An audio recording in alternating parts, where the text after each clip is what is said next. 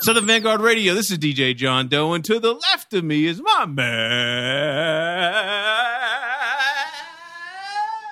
Sony recording artist Eddie Meeks. Sony. Yes. Hey, I hey, saw the John. I saw the doing? I saw the magnifying glass out on the contract and Yeah, everything man. this weekend. What is going on in your world? I'm just I'm just waiting on the green light from my legal team, and um, basically my my opt out clause has been accepted. Oh, it so has. uh, either way, I'm good.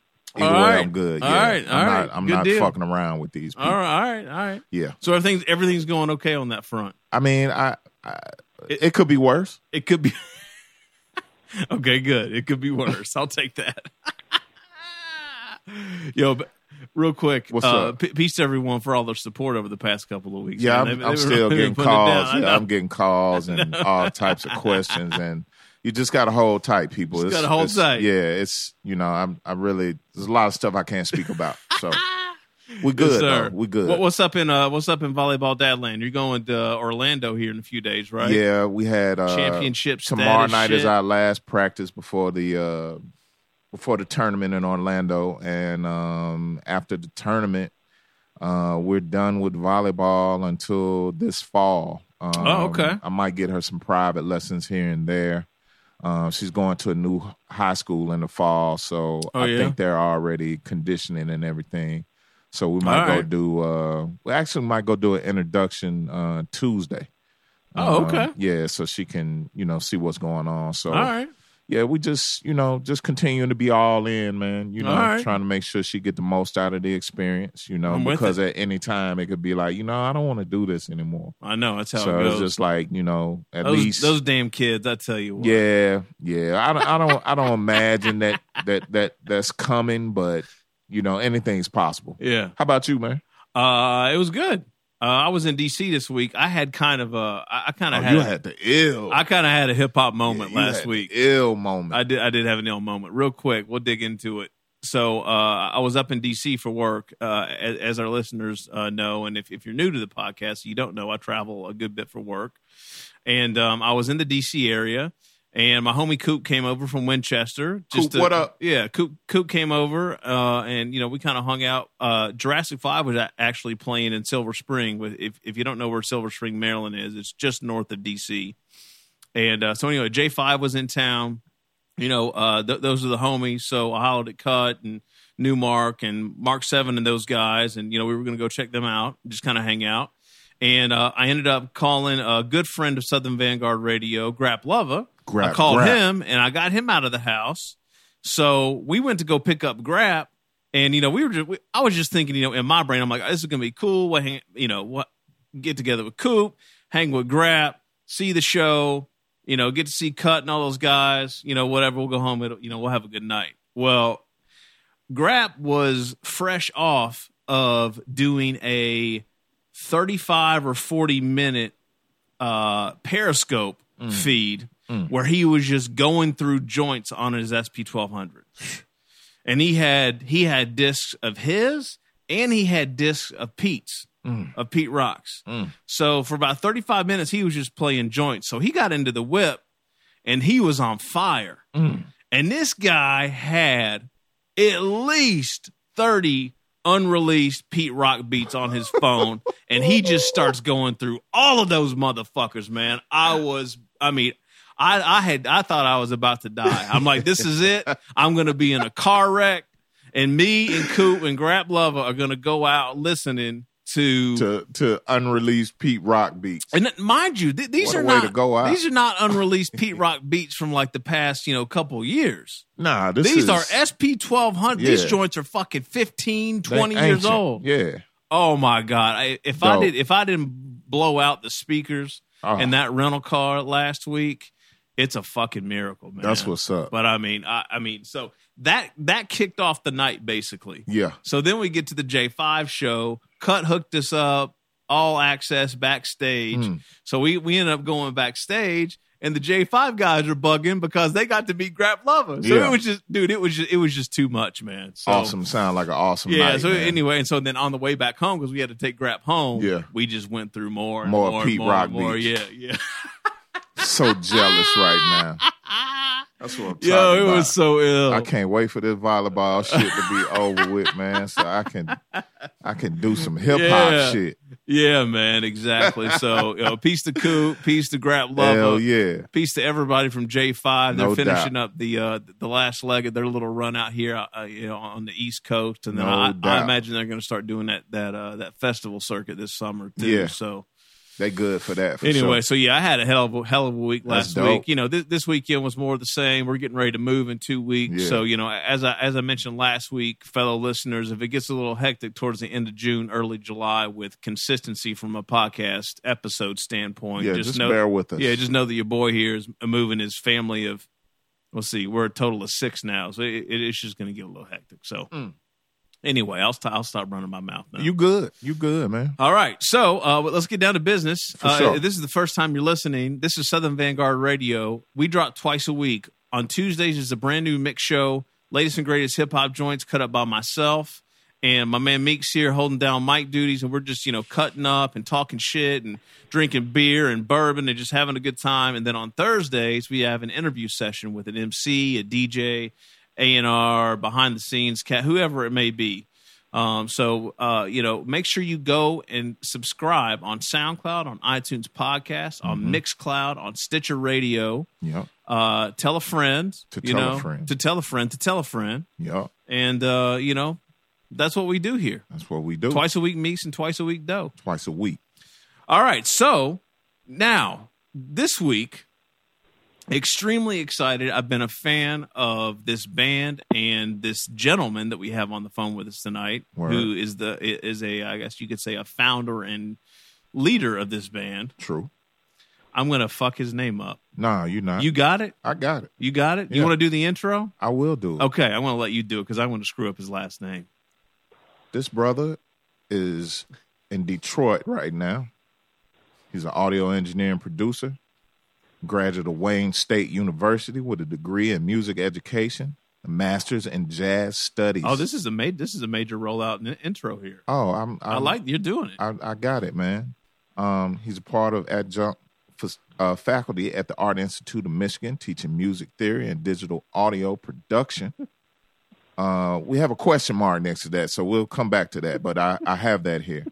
Um, the name of the band is Will Sessions. Woo! And the founder and leader of said band that we have online with us tonight is none other than oh, oh, oh. Sam Beaubien. What's up, guys? Sam, what's happening? Sam, how are you, sir? Yeah, I'm good, man. Glad to be talking to you guys. Glad to be talking to you. Yeah, absolutely. Hey, r- real quick, big shout out to Peter Augustine who actually hooked this up.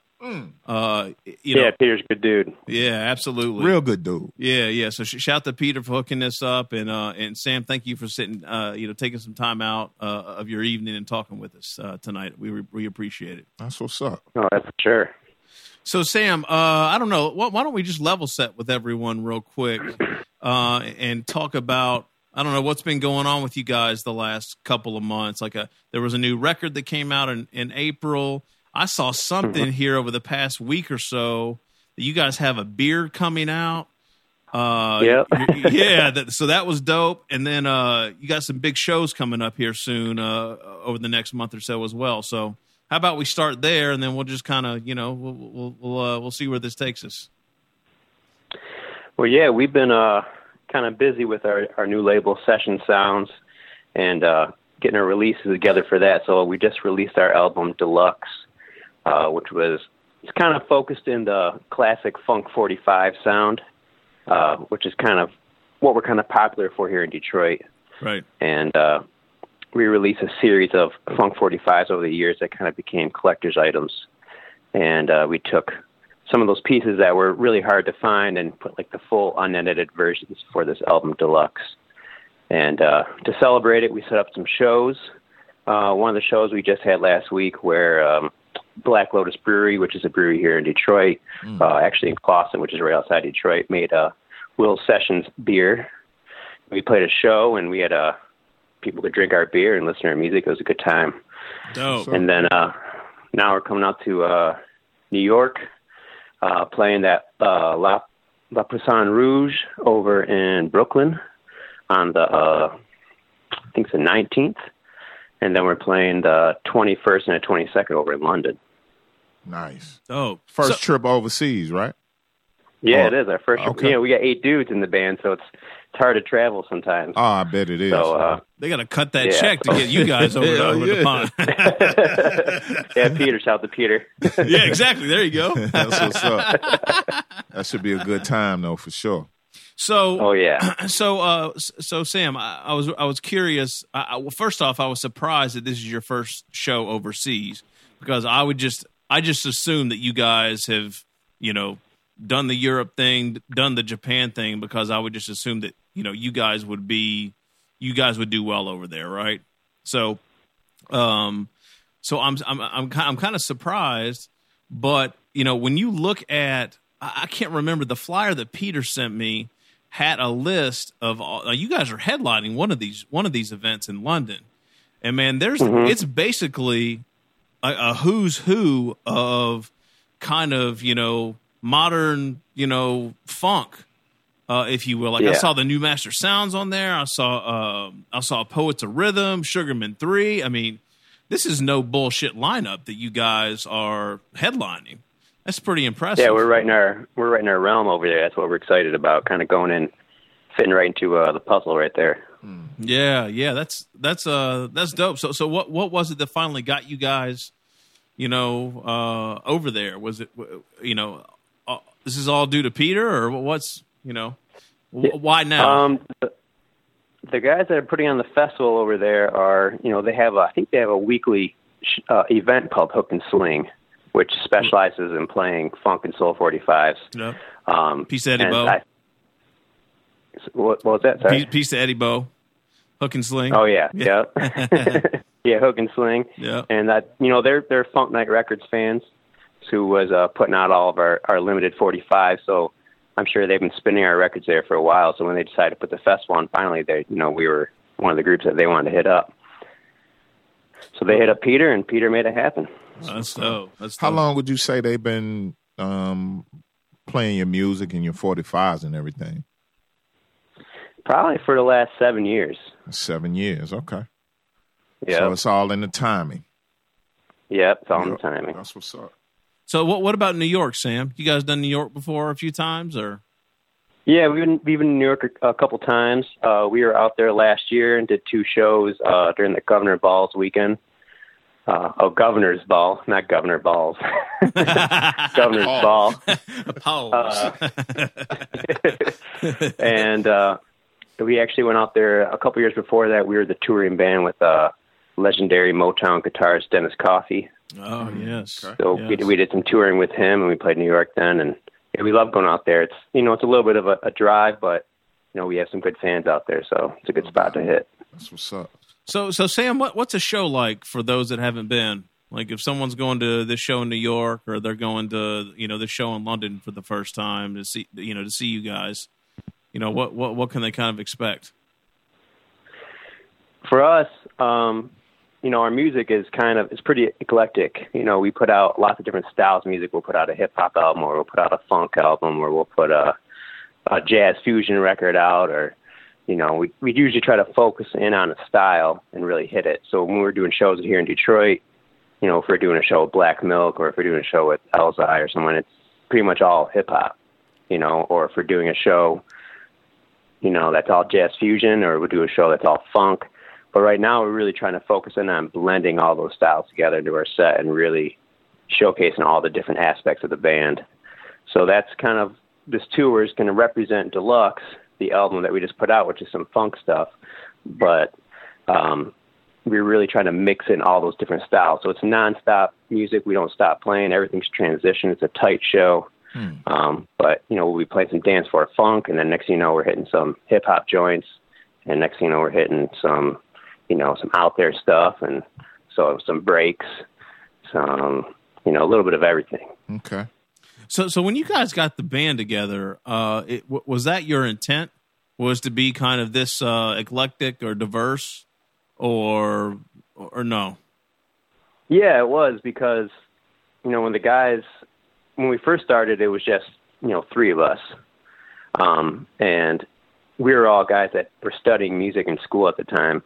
And we were, you know, taking the time at school to play jazz and we're playing jazz. And when we would get out of school, you know, we'd want to play other stuff, you know, stuff that we were listening to. And we were always, I would always listen to hip hop and we were listening to, you know, Miles Davis, Bitches Brew records or Mhm. Herbie Hancock and the Headhunters and Yeah. Dilla records and all this stuff. And so we wanted to kind of like connect all the dots with all the stuff we've been playing. And, uh, so that was kind of like the purpose from the beginning was to play all this different stuff. It's pretty much all the music that we love listening to Right. you know we wanted to play it because we were getting we were practicing so much we were getting our skills up and we could actually play this different stuff we were hearing on records so that was kind of the point was to just play all the shit that we loved Sam, what's the logistics like for a full eight piece with all the biscuits and sides and and everything that comes with it? Like, is that a is that a nightmare or have y'all streamlined it? What's what's that like? uh i mean it is a lot of work and we, you know for example for this tour that we're setting up now um for me personally as the band leader my main instrument is trumpet but i also play keys in the band Mhm. So I, got, I learn all my keyboard parts, I learn my trumpet parts, and then for the rest of the horns, I got to write arrangements for every song. Mm, You know, then we have rehearsals, right. and then we start practicing, and then everything gets changed. you know, Of 'cause, course, right, of right. course. you know, everyone's like, we should put this here, we should put that there, we should do this there, we should do it, you know, do it this way. Um, then I got to go back through and change some of the things. Uh, sometimes if we're using the hip hop shows, we have a drum machine. Our percussionist is playing a drum machine, so then I got to make all the sounds that go in the drum machine, and program the drum Oh, machine, wow. program the keyboards. So it, it is a, it is a lot of work, but Yeah. it doesn't feel like work when you love it, you know. Oh, absolutely. And what um what about travel? Say like for for the New York trip that's that's coming up. Like uh what what what kind of details go into something like that? I mean, it's, it definitely, you know, the budget makes a big difference when you have eight dudes. So Mhm. we found that Airbnb is kind of like the best way for like overnight stay. You can get like a whole house cheaper than you could get, you know, all those hotel rooms. Right.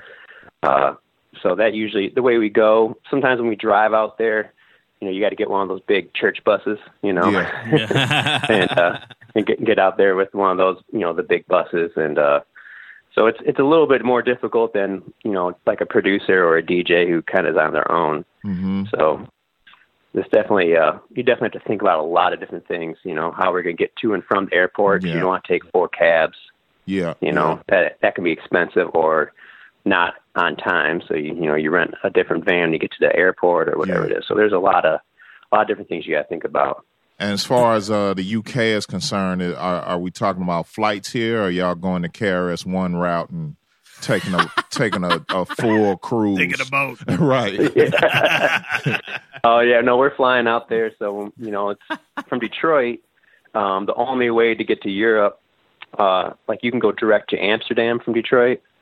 That's um, not so bad. usually, a lot of guys I know when they do like European travels or tours and stuff like that, they they fly directly to Amsterdam. hmm Um, but I, you know, if I go to Amsterdam, I may not leave. So. Exactly. yeah, right. right. but uh, but it's cheaper to fly out of New York to get over to London. So Okay. that's why we planned the New York show around after having the London show because it would be cheaper for us to actually fly to London or to New York, play a show, Yeah. and fly to London. okay. Makes sense. No, Sam, what, what do you guys do about um uh, about uh, instruments? Like, I mean, driving to New York and hauling your shit in a U-Haul or a big van or what whatever is one thing, but when you go overseas, what what are you guys doing? Are are you renting or are you shipping your shit over or like what's going on there? We're gonna just do backline. You know, we're gonna rent stuff, and Okay. luckily Peter's, you know, Peter ha knows what he's doing, so he just gets asks us what we need, and he makes sure he negotiates that with the deal. But Right. Gotcha. luckily, when you're going to a funk and soul festival, they're gonna have most of the stuff that you're gonna yeah. need. Well, that's true. Yeah. yeah, I didn't think about that. Cool. All right, that's cool. Cool. That's, Yeah. Well, Will, how did you and Peter connect? Peter was a friend of kind of like our, our original, I don't want to say manager, but the guy that kind of helped us do a lot of the, our deals with Fat Beats. This guy, named- guy named Bill Sharp. I'm not sure if you're familiar with Bill Sharp. I'm not. Um, Bill Sharp worked at Fat Beats for a long time, and he was Black Milk's manager for a while. With he was Oh. working with Hex, and um, so we met him. I met him through Black, and uh, he actually is the one that just asked me. He was like, "Do you want to put out instrumental versions of Elmatic, and do you want to do these things called mixtapes?" Those were kind of his ideas. Oh, So he brought those to the table and hooked us up with those deals. And he knew Peter because he lived out in New York, so he kind of connected us with Peter. So he's done a lot for us. That's what's up. Yeah. So, um, so, so you mentioned uh, the him coming up with the idea of the um, uh, what's it called? The mixed. Uh, it's not the mixtape. It's the Yeah, what's it- mixtape. Mixtapes. Mixtapes. So, Mhm. it, it was was this after kind of the success of Elmatic, or Yeah, uh, when we did Elmatic, um, you know, Bill was like, you know, it'd be sweet to make a video to show people kind of how you guys make this type of stuff. mm-hmm. You know, so like the like a, a live performance of us doing hip hop tracks, so people could see, you know, how we approached making these hip hop tracks you heard on the record for uh, Right. Elmatic. So that was kind of like the point of doing uh, mixtapes one and two. So that's why that one's all hip hop based. And then one and two did so well, we decided to do three and four, but we want to change it up a little bit and do that one, have that one all be funk. Gotcha. Right. And then I assume that's that's uh, that's kind of how the show ends up being laid out. Is kind of in that format, kind of like Exactly. uh, okay, okay, gotcha. All right, yeah. Sam, speaking of, of Elmatic for a second, um, how is it that nobody remembers who approached who about getting you guys on Elmatic? who who doesn't remember? Who? I, it's just uh, some we got here in the notes. Uh, shortly thereafter, Elzhi himself or his manager, Jay Barber, Mm-hmm. no one seems to remember, approached uh, Beaubien to co- collaborate on Elmatic. Yeah, Is that I think it was an interview with you, Sam, or, or something like that. It, it, it, it, I I pulled it from a, a, an online interview, I believe. I, I found it. it seems like no one could remember h- how the connection was made. I guess. the the way it first started was we were doing these shows here in Detroit. Uh, we were calling them, you know, so and so big band. So we did the Black Milk big band, where we would play a, do a big show where we'd like learn uh, a bunch of his songs from his catalog and we'd perform them live with him. Mm. Um, so we did that with Black Milk. We did that with Fat Kat. We did that with Guilty Simpson. And these shows were really, you know, they did really well here in Detroit. And uh, Fat Kat started calling us real sessions because we would, even though we're a live band, they would sound just like the record on Oh, stage. Ah, So, dope? You know, so it was, he kept calling us real sessions on stage. So we got booked to play this festival here in Detroit called Electronic Music Festival Movement, which Yeah. is like Mhm. probably the biggest music festival here in Detroit. yeah. Um, and uh, so we got booked to play it, and so I asked uh, Fat Kat and Guilty to come perform with us. We did like a Fat Kat Guilty set, and uh, that we invited. Actually, I think Fat Kat invited Elzhi to come up because we did Cold Steel, which Yeah. is a Jay Dilla track, Yeah. and it has Elzhi on there. So Elzhi came up, and he did his verse, and everything was good, and we hung out and chilled. And he was already working on Elmatic at the time. He was actually he was rapping over the beats that already existed, Mm. but a lot of those tracks have never been released as instrumental. So he was kind of rapping over some like the karaoke versions of them. Mm.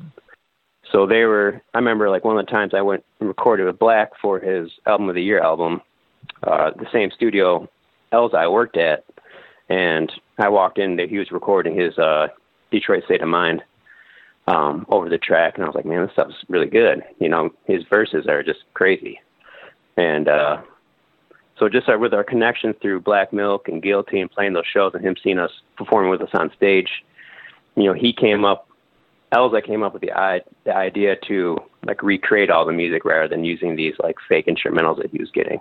Okay. Right. And uh, so he had talked to his manager, who was Jay Barber, and uh, his manager actually contacted me and asked me to come meet them up at. Uh, they're rehearsing him, DJ Dez. We're re- rehearsing for Mm. some tour he's going to do, so they invited me to come out and hang out for a minute. So I talked to Jay and and and Al, and they said, you know, is this something you'd be interested in? And I was like, yeah, man, hell yeah, That's what's you know, because I was a huge fan of Elzhi, you know, for a long time. hmm So just to be able to get in the studio with him and work with him, he's you know he's crazy as an MC. So No doubt. Yeah, I, I got I, I got to tell you, man. When I when I first heard about Elmatic, I was super super super skeptical because Oh yeah, I mean, as I- the as whole I- time I was like really worried. you know? right, I'm sure. Uh, yeah, you should you should have been. Uh, Yeah. you know um but i gotta tell you man i i was so impressed man when i heard that project i mean i i i don't even know how really to describe it i was almost floored when i heard it because i mean to, to do what you guys did and the way that you pulled it off and made it your own i mean that is very difficult to do i mean i, I'm I'm still a little amazed by it, and it, it was really interesting too, Sam. When I in that same interview we were talking about, you know, you guys trying to figure out how you connected. There, there's Mhm. there's one bit in this uh, this interview I saw where you're talking about um, about hard to tell. It ain't hard to tell, Oh yeah, yeah. and how Shit um, didn't match up. yeah, the shit didn't match up, and how you're talking about the horn from um, it's the Kool and the Gang shit, right, Sam? Isn't that what it is? yeah. Yeah. Yeah. Now Are that you talking about uh ha- halftime? I'm sorry. Ha- was it halftime? Oh no, is it no, no. Uh, oh, you're right. You're right. I'm sorry. Halftime was the shit from Kool and the Gang. What was the horn in um in uh? It ain't hard to tell. I don't know. The part that wouldn't match up and it ain't hard to tell was when we got Royce's verse. Oh, Is that what I was talking about in that interview? Or was I talking about Uh, like a musical thing, like harmony wise? yeah. Well, you're just talking about how Two you were. samples are yeah, thrown together. yeah. In in this, it says sometimes two samples are thrown together. One sped up a little bit, and the other slowed down a little bit, and it didn't work musically. So Oh, you just yeah, you just yeah. ended up leaving it off. I think. I think. Uh, oh, that's uh that's the one track we didn't do on the album. Yeah. Yeah. and uh yeah there's you know it's really you know for me like someone who like was you know I studied music and stuff like that you know it's there's like rules in music theory you know things Right. work together for certain reasons For sure. so when you start with hip hop it's you know they were they'd always throw all this different stuff together and it was crazy because you wouldn't really know it didn't work until you really try to break it down and you're like oh this isn't supposed to work Right. you know. and sometimes, oh no, I know what you're talking about. That is the sax. This is the saxophone you're Yeah. talking about. I know exactly what you're talking Off, about. from Yep. NT, right? Yep. Yeah. And uh, the saxophone was in a weird. Even when we tried to play it, it didn't never sounded the same as it did on the record Right. because of the way specifically for the saxophone to get that effect that that, that, that that's on the sample it's a it's a certain trick that you can do that you can't do with every note it only works Oh. with that certain note it's kind of like with a guitar it has got like open strings and certain things sound better on open strings than they sound like not open strings Right. Right. or like the trumpet, there's certain tricks I can do that you hear, like someone like Freddie Hubbard will do a certain trick, Right. but they only work in, in certain keys because it's the way the buttons work on the trumpet. So on the saxophone, because that rec- record was uh, slowed down, it changed the key, and he couldn't. You can't get that same effect Mhm. without playing it in the original key. Yeah. So So, so I- that we tried to we tried to do a bunch of stuff. We tried to have him play it and have me slow it down Yeah. but you know the way the way a record sounds when it's slowed down versus like a digital slow down isn't the same Right. you know so that wasn't a choice i had to make there was only a couple of those times in the album where i really had to make a choice like that Mm. and uh that was one of them where i was like it's a really iconic part of that track Right, and then you got to leave real. it out you know which kind of, which kind of sucks but yeah. You know then you just you try to make it work without it Well, so the interesting thing about that though is that so, so Large Pro produced that joint, right? And then he also Mhm. produced uh he also produced um he also produced halftime. And if memory serves and, and Meeks, I don't know if you remember, we talked to Dr. Butcher about this. About Large was notorious on on Illmatic for using multiple uh, multiple records and sources and things that necessarily weren't in tune or in key. Like he would he would like put things together that were not not supposed to be together. On purpose. Well, yeah. it was just how he made the beat. Like for example, I believe it's I believe it's in halftime. And Sam, you might be able to correct me if I screw this up, but like the the the bass line in halftime is actually yeah, but the change up Yeah. it's it's two different records.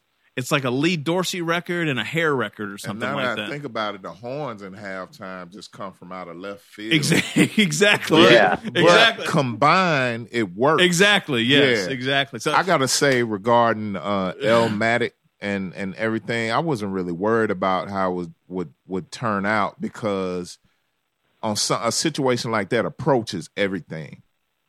So for me, hearing that Elzhi was going to pay homage to Nas by doing uh, Elmatic, um, and not really knowing, you know, what the production was going to be like or anything like that, just knowing that L was going to do it, I was comfortable because he's Yeah. a dope MC. right. It's like he he's not gonna fuck that up. It's it's it's not a situation where it's VH1 hip hop honors and you got Rich Homie Quan doing Biggie. it wasn't it, like I said, approaches everything. You know what I mean? So it's like you get the right people involved, it Yeah. can be something beautiful. You know what I mean? yeah. But True. if you're just doing it for notoriety and oh, let's get the hottest rappers today to do Right. That's true. you know, that's true. Yeah, I'm not. I wouldn't be feeling that at all. But I was like, I was like, oh shit, Elzhi's gonna fuck with that. I was like, that's gonna be dope. Yeah. I was wait, I was waiting on that. Yeah. That shit Were, were you guys sweating Me- it, Sam? Meanwhile, I was worried the whole time. of course, Yeah, sound, man, exactly. sound like it. But you had, I mean, it was. I'm sure all the intricate shit was was sitting on your plate. You know what I mean? So I can understand that too. yeah, I mean, Elzhi's uh, of all the rappers that I worked with, he's like the most musical. I guess Mhm. the way I could explain it. You know, he working with him in the studio. He's a lot like working with a musician in the studio.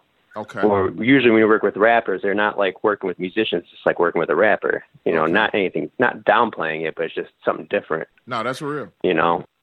So Where does where does that come from, Sam? Like, what what what, what is it about L? Like, what is it? Just not just He- uh, natural talent he has, or what? What is it? his like the way he hears things and his approach he thinks about well first of all he doesn't he wasn't reading anything ever it was all off the top of his head Hmm. so he never came over with like a lyric sheet i never saw lyric sheets he never had anything he for for all it. of Elmatic? yeah Uh, Jesus, just fucked me up. holy shit! yeah so he, He wasn't just you know show up ever at the session and- you know he didn't come go the over with a notebook or anything Oh, he just did it. Oh my god! Wow. So, and not only that, but when he would do it, he would do a couple different takes for each song. You know, so for example, he would do his verse, and it was like the same type of thing each time. He'd be like, "How did that sound?" And I'd be like, "Dude, that was crazy." He's like, you know, like he's like, "I don't. Let me try it a little bit different."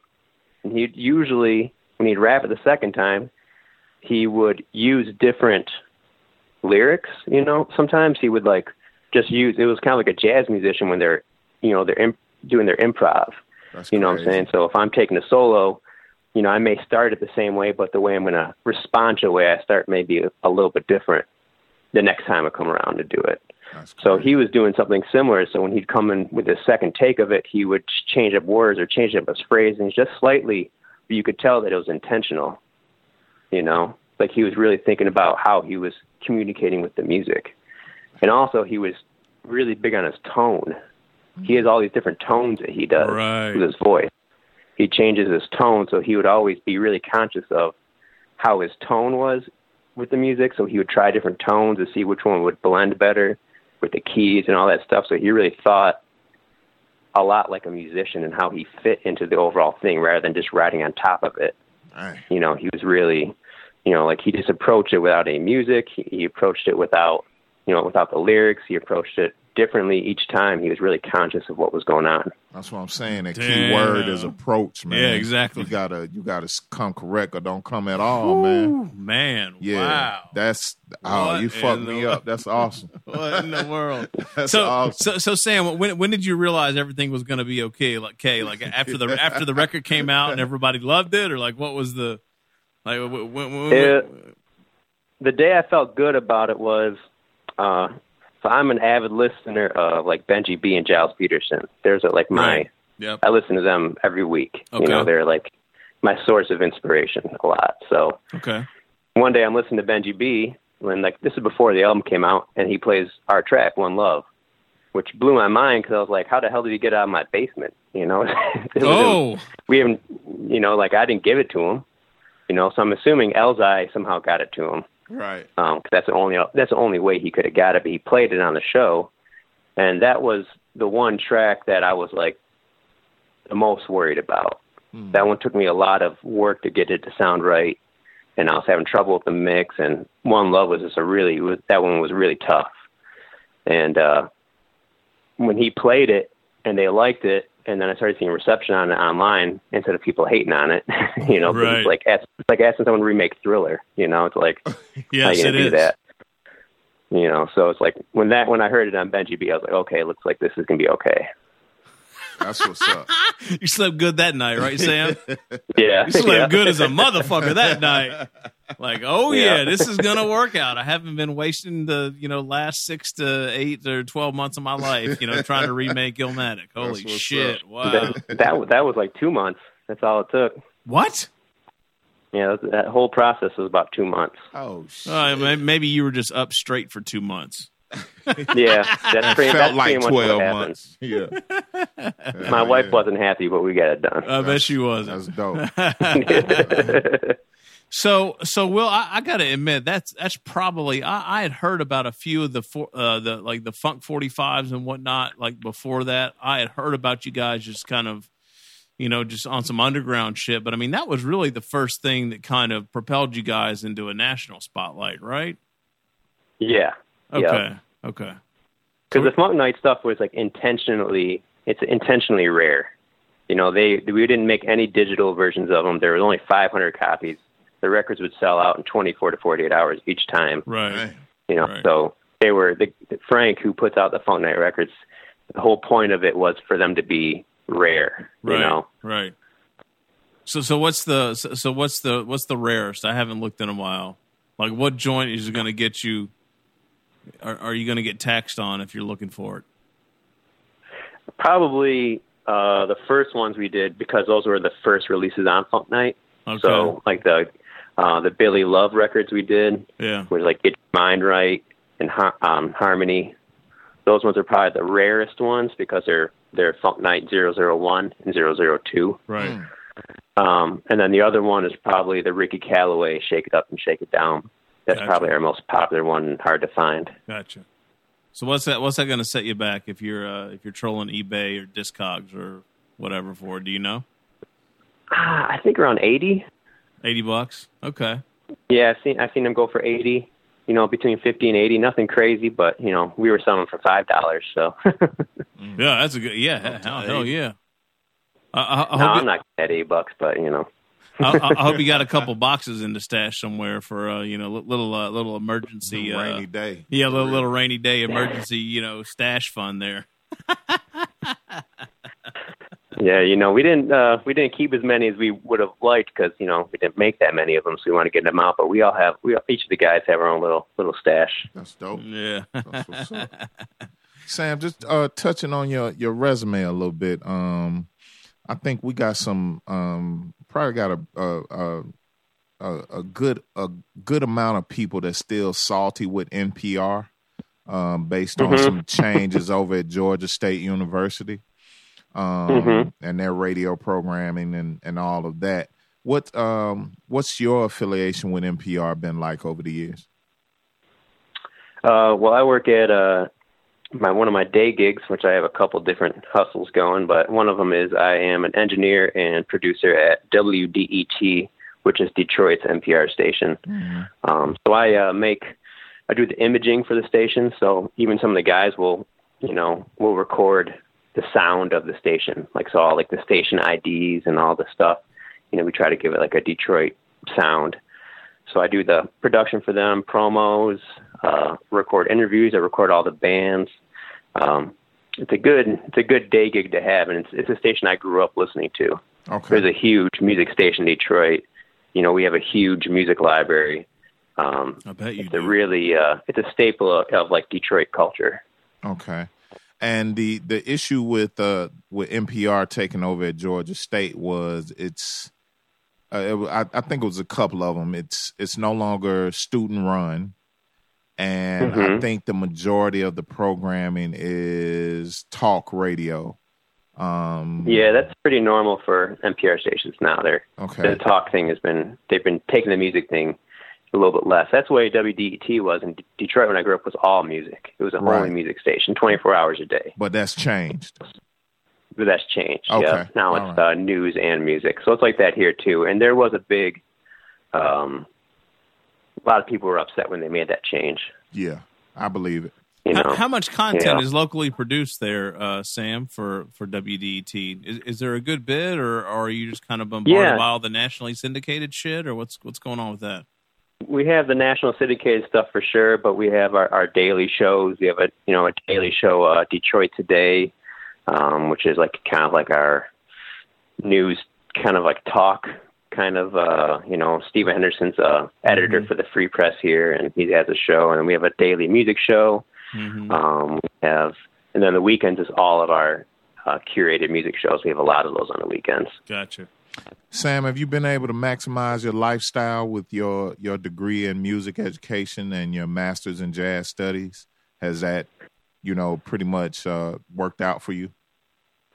Yeah, I mean, I've been fortunate to actually be able to make a career with music and make, you know, money and a living and stuff like that, which so I've been lucky. But, you know, I originally was in school for education and uh I taught in Detroit for seven years. Okay.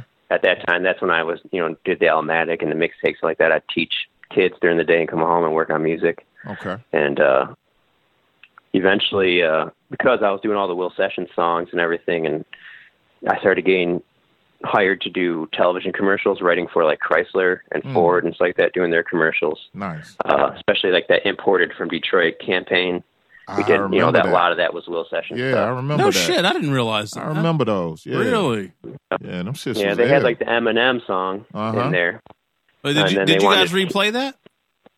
no we didn't replay that one that was still the the people that did that were the same guys that did the original Eminem one Oh, okay. but when they uh they wanted to keep doing stuff with that imported from Detroit, so they wanted to continue with the Detroit sound. So they had hired me to compose the music and stuff like that. So I was engineering it and doing stuff like that, and um, eventually a position opened up at a college to teach audio engineering, and Mhm.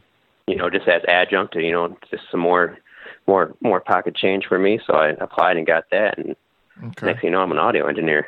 Are, and are you still doing that, or that's that's in the past? Uh, yeah, I'm still doing the adjunct thing. I'm not currently at the Art Institute. I'm at this school called Dime here in Detroit, Okay. and I'm doing um more of like composition and stuff like that. okay. Oh, that's what's up. Yeah. So, uh, Sam, real quick, uh, you, you mentioned something earlier. I meant to ask you about this, but uh, how how would the connection with Dennis Coffey end up happening? Was that just being in Detroit, Um, or like? Yeah, just kind of being around. I mean, a lot of the guys that I studied with when I was coming up were people associated with Motown, um, and you know, I was lucky. At Wayne State is a college that's actually in Detroit, and it's like it's probably you know it's less than a quarter mile from Hitsville. Right. and you know really close to United Sound where they recorded all the P Funk records and everything. right. Um, so just the guys that taught at my school when I was coming up were guys that were Motown musicians or Motown composers. Oh, Like my my main teacher for composing was a guy named David Van DePitte, and he did the whole Marvin Gaye's "What Going On" album. He was the orchestrator and arranger for that whole album. wow. Um, and he did a lot of lot of Motown stuff. He was a Motown uh, in-house composer. And uh, the musicians that taught there, you know, uh, Marcus Belgrave, who's a legendary trumpet player.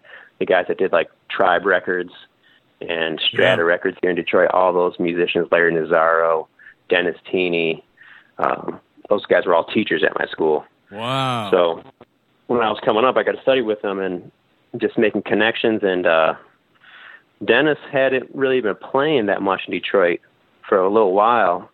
What's crazy about Dennis is he, after Motown ended, he went back to school and got a degree in computer science, and then he worked for Chrysler and retired from Chrysler as a like some kind of computer engineer. really? So yeah, Bugged so like out. you know, yeah, when Motown moved to uh California, he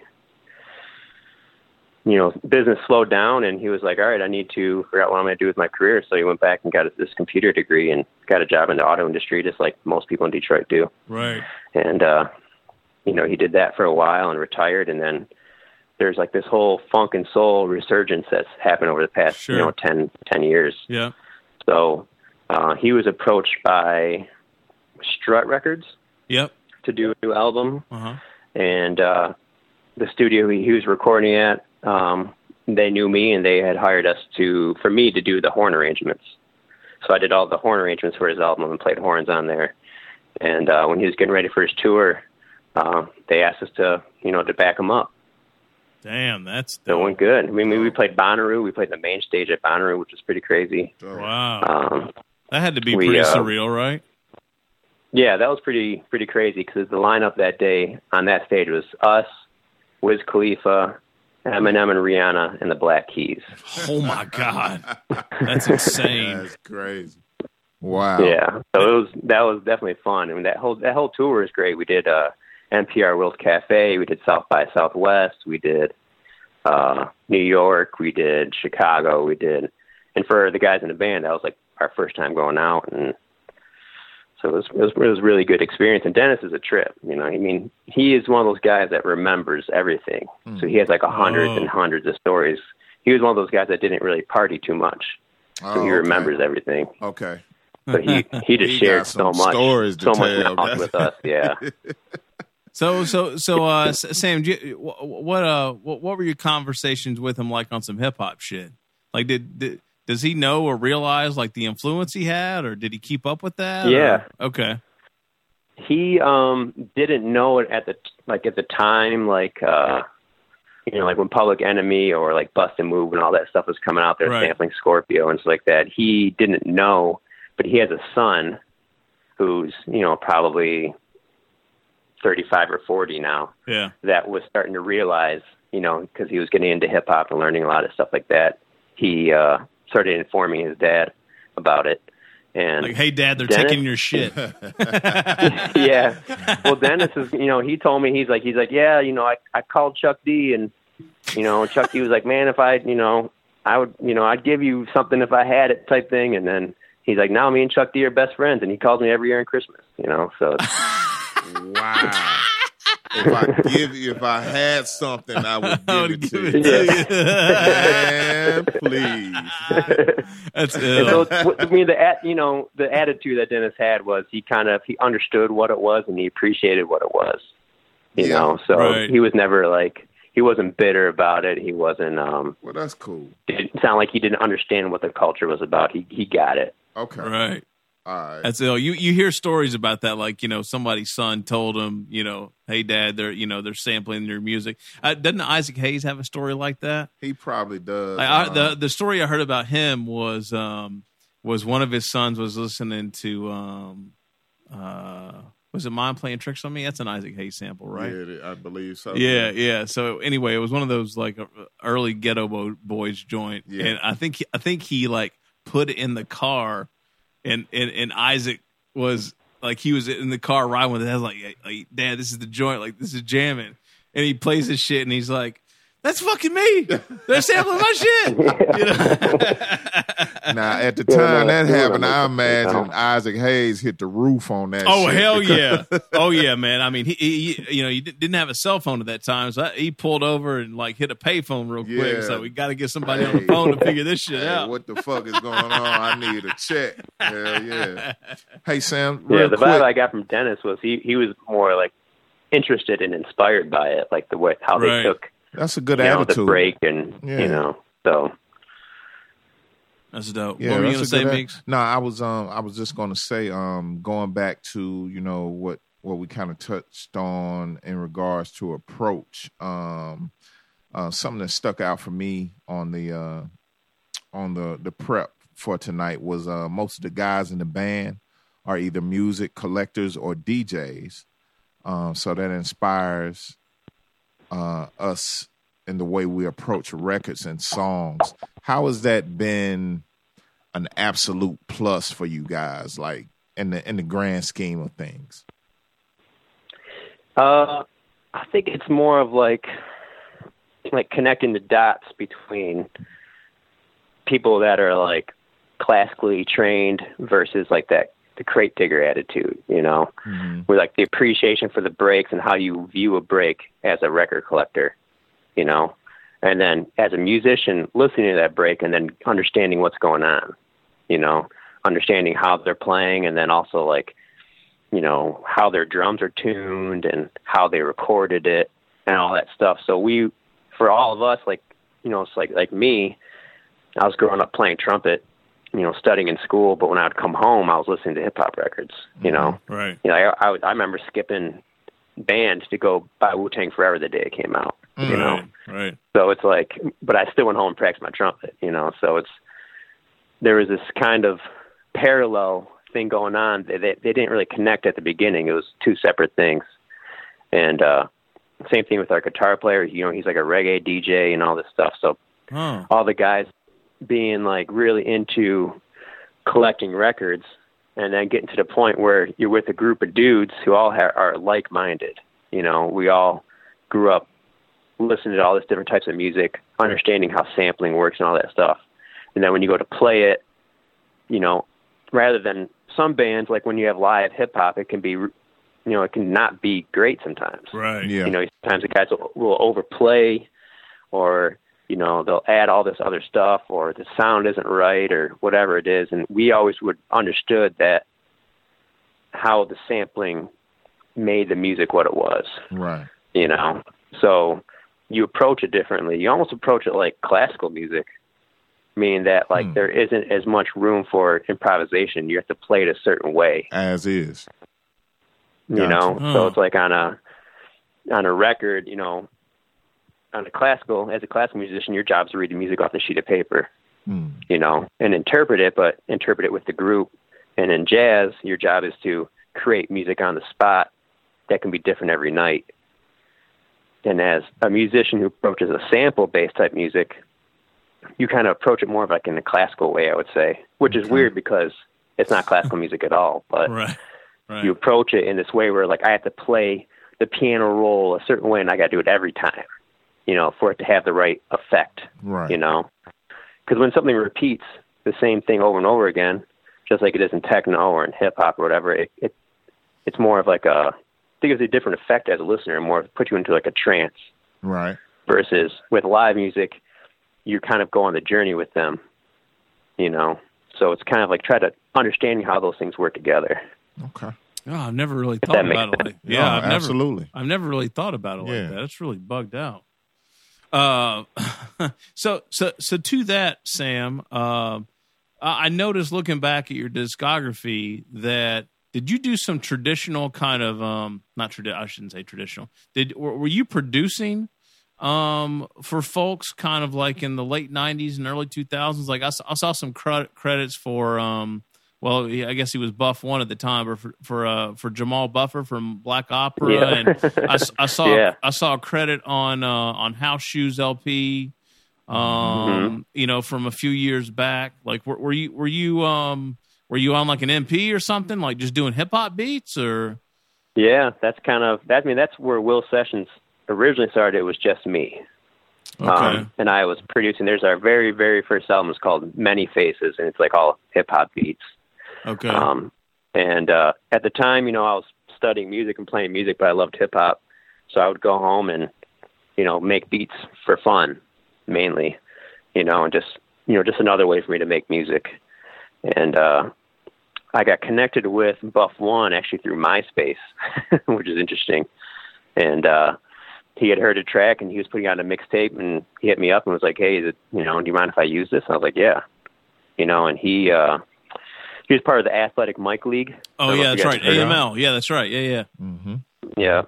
So like 14 KT, um, Mayer Hawthorne, who at the time was DJ Haircut, uh, they're all, all kind of part of this crew. And Buff One came over and recorded, and then my, you know, he came into my basement. And he was like, "Oh, is that a Fender Rhodes or is that a trumpet? Like you play these instruments too?" I was like, "Yeah." He's like, "Well, we may need to get you on this. We may need to get you on that." So they started, you know, that's kind of how I started as a live because they started to pass my name around. I did a trumpet, I did some trumpet stuff for 14 KT, um, and stuff like that. So, but yeah, at the beginning, it was just making beats, and you know, I actually came up with the name Will Sessions to hide my real name because I was a teacher. Ah, You know, I didn't want I didn't Right. want the principals and people when I go get jobs to look it up and see Smart. that I was a hip hop producer because I felt like they would look down on it. Smart move. You know. Smart Right. move. Yeah. Yeah. so Okay. so what, where does it come from, uh, Sam? Like, what's the? well, William William is my middle name, okay. so I use Will. And uh, I remember when me and my friend at the time, he was a roommate of mine, were trying to come up with a name. Uh, and uh, originally it was Kush Sessions. So Kush is a trumpet player that played on like the James Brown and the P Funk albums.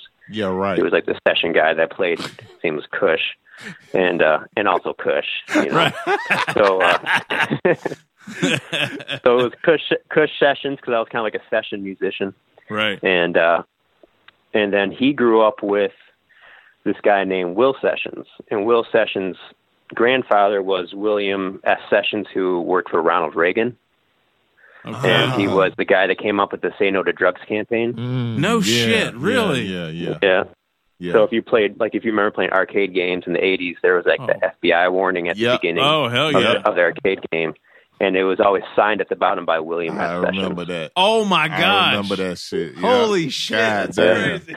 That's dope. so we're like well well let's use that you know so that's why I use that That's dope.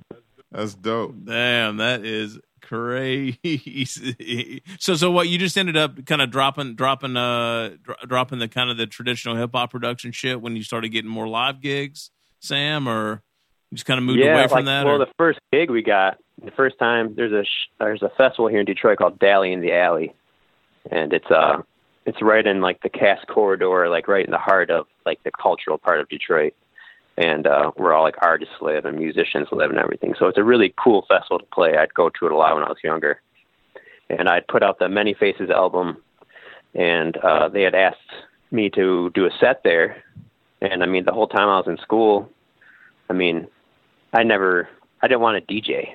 You know, I was a I was a musician and all my friends were musicians. So I was like, well, you know, let me put together some of my friends, you know, that I know that can play really well and we're gonna play some of this stuff live. And then it just stuck with that after that. Damn, that's dope. That's crazy.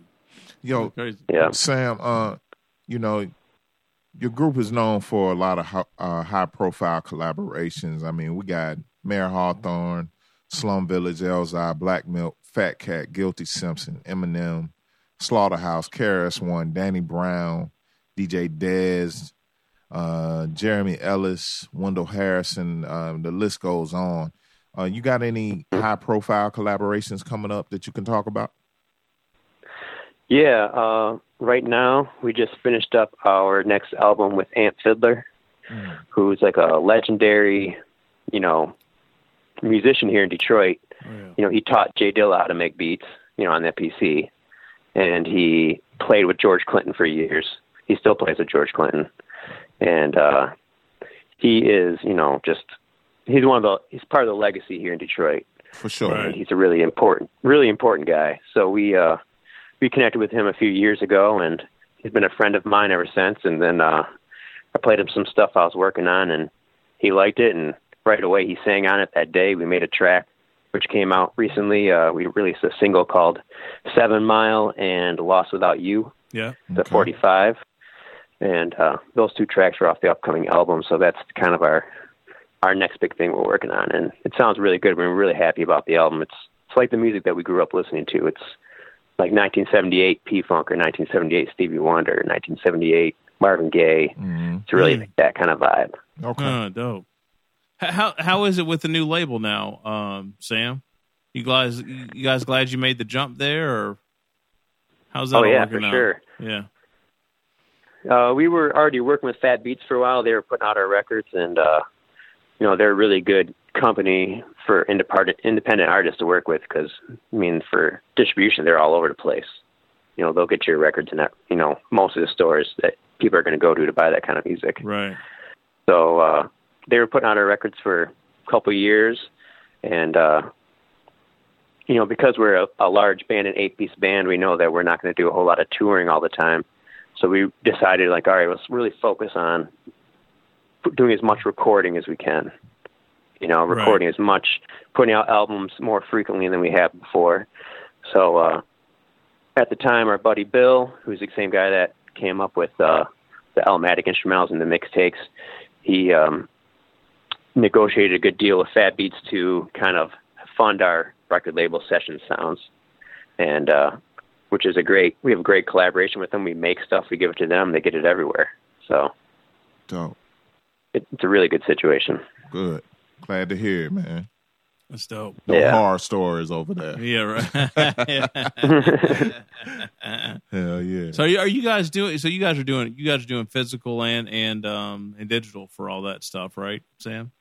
Yep. Which in the past we were only uh, vinyl Right. for a while.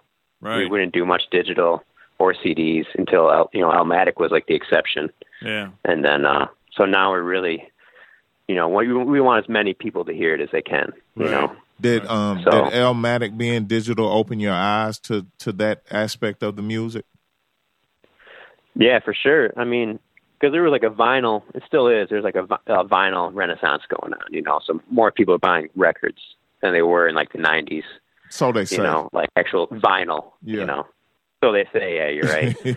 uh, and uh, you know, so we just, you know, we wanted to steer clear of the digital and all that stuff. And like I said, the whole point of that funk night stuff was to be rare and hard Right. to find collectible items. You know, Right. to create a buzz. And so the Elmatic thing was definitely. I mean, the, the popularity of the album helps, but you know, having CDs and digital and vinyl, and we're like, okay, we need to go this route because Yeah. there's a lot more money to be made. Well, I, I tell you what we need next, Sam. I don't know what you have to do to get this done, but I need a Bobo Breaks part two or three or whatever whatever you're around, man. Wow, yo, man, that right there, uh, folks are sleeping on Bobo Breaks. What a great Yeah, that's another rare one. That's another rare one. Is it okay? That's one of the cra- that's that's Yeah. one of the crazy forty fives, right? Yeah, I, I I don't I don't have that. I, I I admit that I have that digitally. But here's the thing, John Doe will buy that shit if if, Yeah, if if, I- he if can I get can- if I can access to it. Yeah, he'll buy it for sure. You guys gonna Yeah, do another I another, another one of those, Sam, or no? dig- So go ahead, sorry. I'm sorry. Go ahead. I said the only place you can get it digitally is on our Bandcamp page. Right. You can download some of the get Yeah. some of those, those breaks there. Yeah. But you know that was just a tool. You know that we wanted to make it as a tool for everyone else. Use it, sample it, take yeah. it. We, we need we need volume two, man. Y'all need. Uh, we, Yeah. We, we we need that. Oh, those breaks are so nasty. And John Doe will buy volume two of that. I I would buy the beer that y'all put out, but I need to taste it first. Is there any chance of getting a six pack or a case sent to sent our way? I mean, It's only in Detroit. There aren't even in damn bottles. it! You know, I, I'm I'm, I'm gonna be in, I'm gonna be in Michigan a few times. Look for that the next shit, couple man. Of times. Yeah, look for Wait, that. Sam, seriously, where, where where can you get it? Can you only get it at the brewery? Like, can you get a growler, or can you only get it by the pint, Yeah. or what's the deal? Yeah, that's it. You can just get it at that brewery. Okay. Damn. I got to make a pit stop in Yeah. Detroit on the way Yeah, back. right. From, uh, I got to. My my I have. I, It's a good beer too. It's a wheat. Oh, is it? Oh. I love okay. it. I love a wheat. That's dope. We had some. Uh, we had some friends, uh, Nappy Roots, actually, that released a beer in conjunction with a new record that their new record that came out about a month or two ago. Monday night brewing. Yeah, Monday Night Brewing. I don't know if you've ever if you've ever heard of it, Sam, but um, you know, uh, again, we- you know, we're talking about being skeptical with Elmatic. I'm always skeptical when you know. Uh, you know, somebody's coming out with the beer and Collaborative beer. Yeah, Yeah. I'm just like, oh, I was like, I want this to, I want this to be good so badly. You know, I hope this is really good because I don't want to lie to him that I like it. And I Right. don't. I, and this this beer that they made called Front Porch was dope. So, That's good. um, were, were you guys pretty hands in, hands on on that, or how did that ha- how did that work out? Not really. Uh, the guy that brews the beer and the guy that owns the bar, he is actually there's a musician that sold, you know, some of his compositions to Motown, and he used his money to open his bar.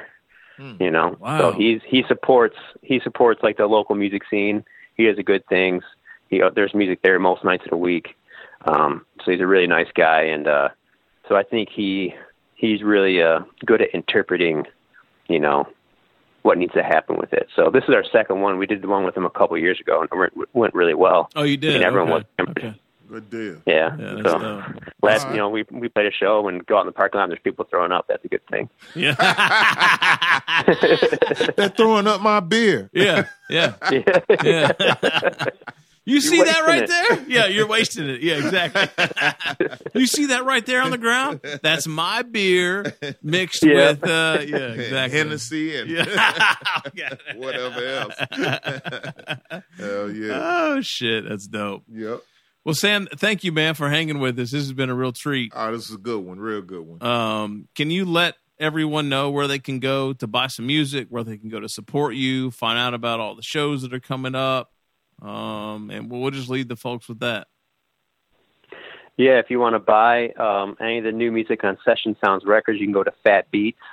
Um, go to Fat Beats webpage, and it should be you should be able to find most of the stuff in stores. Surprisingly, you can get it on Amazon. You can get it at Target, which is pretty crazy. Uh, Oh, but uh, if you want to direct, buy directly from us, you can check out the Will Sessions Bandcamp page uh, while supplies last. But your best bet is definitely going to fatbeats.org. And um, when it comes to shows, everything is you know our social media, uh, Instagram, Facebook, you know the, the the same old spots. all right, cool. There it is. And then uh, let's see here. The, the Amp Fiddler 45 is out now, right? Isn't that correct? Yep, And yeah. We released Deluxe came out, and we had a 45 with Amp, and we had a 45 with Elzhi. right, yeah, you had a 45 with Elzhi. That's right. That was that's the that was the first 45, right? Or Uh, the first one was Amp, the second one was Elzhi. second one is the Elzhi joint. Okay, gotcha. Okay, cool. All right, Yeah. cool. And, and and more to come on that front. More records, more releases. We're going to see a lot of output from Yeah. you guys this year, next year. I hope. And Sam, how about the, Yeah, the sure. tour dates and the show dates and the festival dates? Yep, we're playing uh, here in Detroit, July 7th at the Marble Bar, which is uh, downtown Detroit. And we're going to play with DJ Dez and DJ Frank Rains, who's the, the Funk Night Man. And that should be a good one here in Detroit. And uh, if you're in New York, you can check us out at uh, Le Poisson Rouge or Rouge. That's uh, on July 19th. And then the 21st and the 22nd of July will be in London at the Hook and Sling Festival. Dope. Dope. All right. Well, Sam, thank you, man. It's been a real pleasure. We yeah, thank you appreciate you, guys. Appreciate it. It's good talk. Yeah, Yeah, absolutely, absolutely. absolutely. Y'all, y'all be safe on that road and uh, For you know, sure. On that uh, on that ship overseas. Uh, Yeah. with uh, Karis One. The Queen Mary. And we're leaving tomorrow. We'll be there next month. Right, Exactly. exactly. Hell yeah. Word. All right. Thank you, Sam. All right, you guys have a good one. All right, man. Be Be, good. good. All right. All right, Mr. Meeks. There we go. Boy, that was a good one, wasn't it? Real good, man. Enjoyed that. All right. Learned a lot. Southern Vanguard Radio. hmm DJ John Doe. Cappuccino. Twice a week Meeks. Twice a week do Doe. Did. Twice a week, did. I like that. Fancy. week. Dude, that's some French shit. twice a week, Meeks. Twice a week, though. Uh, you can find us on iTunes. You can find us on SoundCloud, Mixcloud, and Stitcher Radio. Yeah, Tell a friend, tell a friend, tell a friend, tell a friend. no doubt. Southern Vanguard Radio, we out. We out, y'all. Peace.